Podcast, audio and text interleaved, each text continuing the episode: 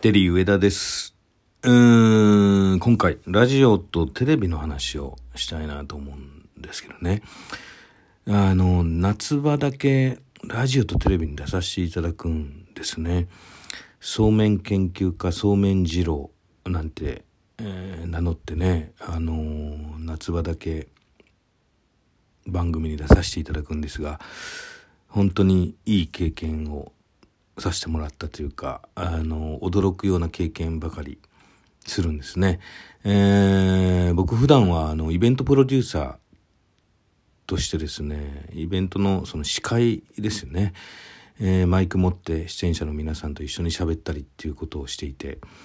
えーまあ14年間でまあ1300本とかそれぐらいのイベントをやっていて司会をしているんですがそれだけのまあ経験を積んでき、えー来たんですがテレビに出るとね何もそれ役立たないんですよね。緊張しちゃって。頭真っ白になっちゃうんです。うーんだ7年前にそうめん二郎として、えーテレビに出させていただくようになりましてね。まあ驚きの連続というか自分が情けなくなるような、えーそんなダメダメ体験をたくさんしたんですよ。まあ、えー番組で言うと、もう有名な番組、たくさん出させていただいてね、えースッキリ、朝一、目覚ましテレビですよ、ノンストップとかね、えー最初に出させていただいたのがね、有吉桜井の夜会っていう番組ですよ。まあ、有名な番組、TBS 全国放送ですよね。で、僕が出た時はね、夏のスペシャルで、えー7月7日放送。なんとこの日は、そうめんの日なんですね、業界的には。で、7月7日、そうめんの日に放送で、スペシャル。2時間スペシャルですよ。僕のそのそうめんだけの特集のコーナーが45分ぐらい放送されたんですが、嵐、桜井さん、そして有吉さん、そしてそうめん二郎っていう、これ司会するわけですよ。桜井さんと一緒に横に並んで二人で番組を進めていくっていうもうミラクルな状況で、まあ、企画段階とかその構成とかね実際のロケの取材も前もって、えーやって非常に仕込みましたでも収録はもう一日でですね要は収録の現場って僕初体験なわけですねテレビで言うとねで TBS でえーもうね、お客さん、観覧するお客さんが100人入ってるんですよ。まあ、これは、嵐の桜井さんのファンですよね。バッと目の前にいて、その前に、えーフロアのディレクターが何人かいてですね、カンペ出したりするっていう状況で。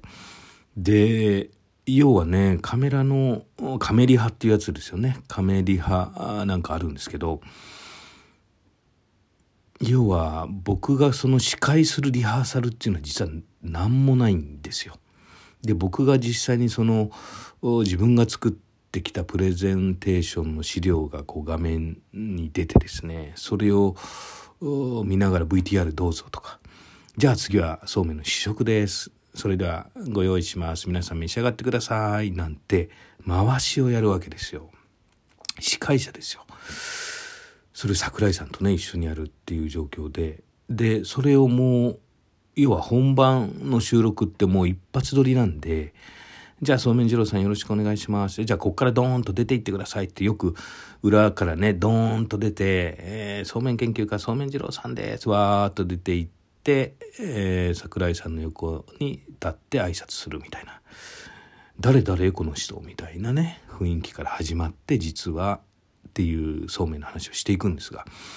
そら緊張しますよ。そのもう自分が歩いてるのもどこ歩いてんだっていう感じでね地に足ついてない感じで。で始めたら横は桜井さんでしょ。でその時の有吉さんがいて出演者はね信コムの吉村さんがいてね、俳優の佐藤二朗さんえーそうそうたるメンツが並んでるところで、まあ、そうめんの試食をしてもらったり、そうめんの製麺所ってこんなたくさんあるんですよ。お店もたくさんありますよ。みたいな話をするんですが、まあ真っ白になりますよね。で僕はね目が本当悪かったんで悪かったっていうのはその去年レーシックのね手術をしたんで良くなったんですけどその前は本当に眼鏡して悪かったんでディレクターのカンペが見えないねえそういう状況でもうドッキドキしながらやって有吉さんとこう並んでですね会話しないといけないわけですよ。そしたら有吉さん優しいですよ。まあ僕はそのイベントのね司会をずっと14年ぐらいやってきましたんでね少しはちょっと落ち着いて見えたようでそうめん二郎さんなんかなんでそんな落ち着いて司会できんの？みたいなのを笑いながらこう突っ込んでくれたんです優しく。でそれがちゃんとテロップになったりしてね、うん放送を見たらね嬉しかったんですけどまあ実際はもう足震えてドキドキ頭真っ白みたいな状況でね45分ぐらいの収録やりましたけど。まあいろんな番組出させていただきましたね。あとは何だろう。テレ東の「それダメ」っていう番組オードリーのね冠の番組。で若林さんが司会で僕が並びながら一緒に番組させていただくと。えー、それも僕オードリー好きだし若林さんも好きだからちょっと緊張しましたけどねあの優しい感じであの僕がしょうもないそうめんギャグとか言ってもこう面白い人ですねみたいな感じでねもうほんとどすべりしてるような誰も触らないみたいなあのすごい厳しい 空気をね、あの、体験しましたけど。まあ、あとはね、えー、これ、MBS、ね、えー、教えてもらう前と後っていう番組がありましてね。これ、ちょうどね、結婚を発表するタイミングの、あの人ですよ。滝川クリステルさん。ね。うん、ちょうど結婚して、実はその放送の時に、えー、お祝いコメントをね、流すみたいな状況になって。このロケとかね、仕込みとかもう3ヶ月ぐらい前から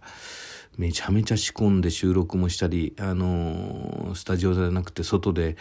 えー、クイズのね、え、コーナーみたいな撮影したりね、いろいろ仕込みまくって、これも30分ぐらい、えー、句があるっていう話だったんですが滝川クリステルさんが結婚発表この番組で初めて発表ということがあって出演者のお祝いコメントのコーナーが冒頭に入ったんです。それでね僕の出演がもう本当3分ぐらいになってしまってね全部収録してたやつが全部クイズコーナーもね10問ぐらいやってたんですけど2問ぐらいしかやってなくてそんでカットになってましたよね。この時ね滝川クリステルさんと、えー、博多華丸師匠と一緒に横に並んでやる。でタレントさんはねザキヤマさんとかね、えー、吉本の小籔さんとかねもうすごいメンツがいてですねめちゃめちゃ緊張してもうザキヤマさんがなんかこう喋ってる間もう僕なんかもう真っ白でもう何もコメントできないままどんどんディレクターはカンペ出して次の話題ふ進めてくれみたいなねカンペ出してんだけど何もそのタイミングを盗めず発言できず散々な思いをしましたけどね。まあ、あとは最近、去年だとね、えー、国分太一さん、えー、と、ビートたけしさんの、えー、日本の味方っていうね、番組も出させていただいたり、まあ、リモートの収録でね、えー、テレ東のスタジオ入っても別の部屋で、リモートで、画面越しにしか、あ会わずに、挨拶すらなく、画面越しで収録しましたね。まあ、たけしさんちょっとすごかったですね。うん、なんかいじってくれて、あの、放送では面白い感じになってて、本当現場ではもうビビりまくってたんですけど。まあ、国分太一さんとはですね、他の地方の番組とかでも3回ぐらいご一緒したりね、えー、してましたけども、まあ、今年はですね、やっぱり家事野郎に出てですね、ちょっとそうめんの新しいレシピで、えー、ね、バカリズムさんとか、カズレーザーさんとか、で、かつの中丸さんね。中丸さんはね、えー、っと、週一っていう番組でご、えー、去年ご一緒させていただいて、えー、中丸さんそうめん大好きなんでね。それでちょっと家事野郎にもぜひ今年は呼んでもらってですね、今レシピをね、そうめんレシピを新しいの開発してますから、試行錯誤しております。えー、もう今年はもう家事野郎狙いで完璧にいきますんで、えー、どうなるか。まあ、ロケとかね、できるようになったらいいんですが、去年はもう全くロケができなくて、番組も非常に少なくてね、えー、また『スッキリ』とかね『ノンストップ!』とか呼んでいただけたらいいなと思っているんですがあとラジオに出た時はね高橋みなみさん高みなちゃんがね圧倒的にすごくて、えー、自分で全部仕切ってねえー、マンツーマンでその金魚鉢入って一緒にラジオやりましたね。テレ東の番組。さすが AKB のリーダーだったなっていう感じでね、高見ちゃん大好きになりました。あとは、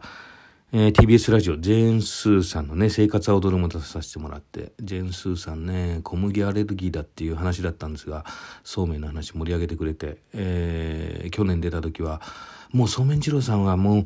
うちの番組のね、ファミリーだから、なんてね、言ってもらったりして、本当いい人だな。なんか、あの、ドラマもね、始まるみたいですが、吉田洋さんとね。えー、ということで、今年もラジオ、テレビ、たくさん読んでいただければいいなと思ってます。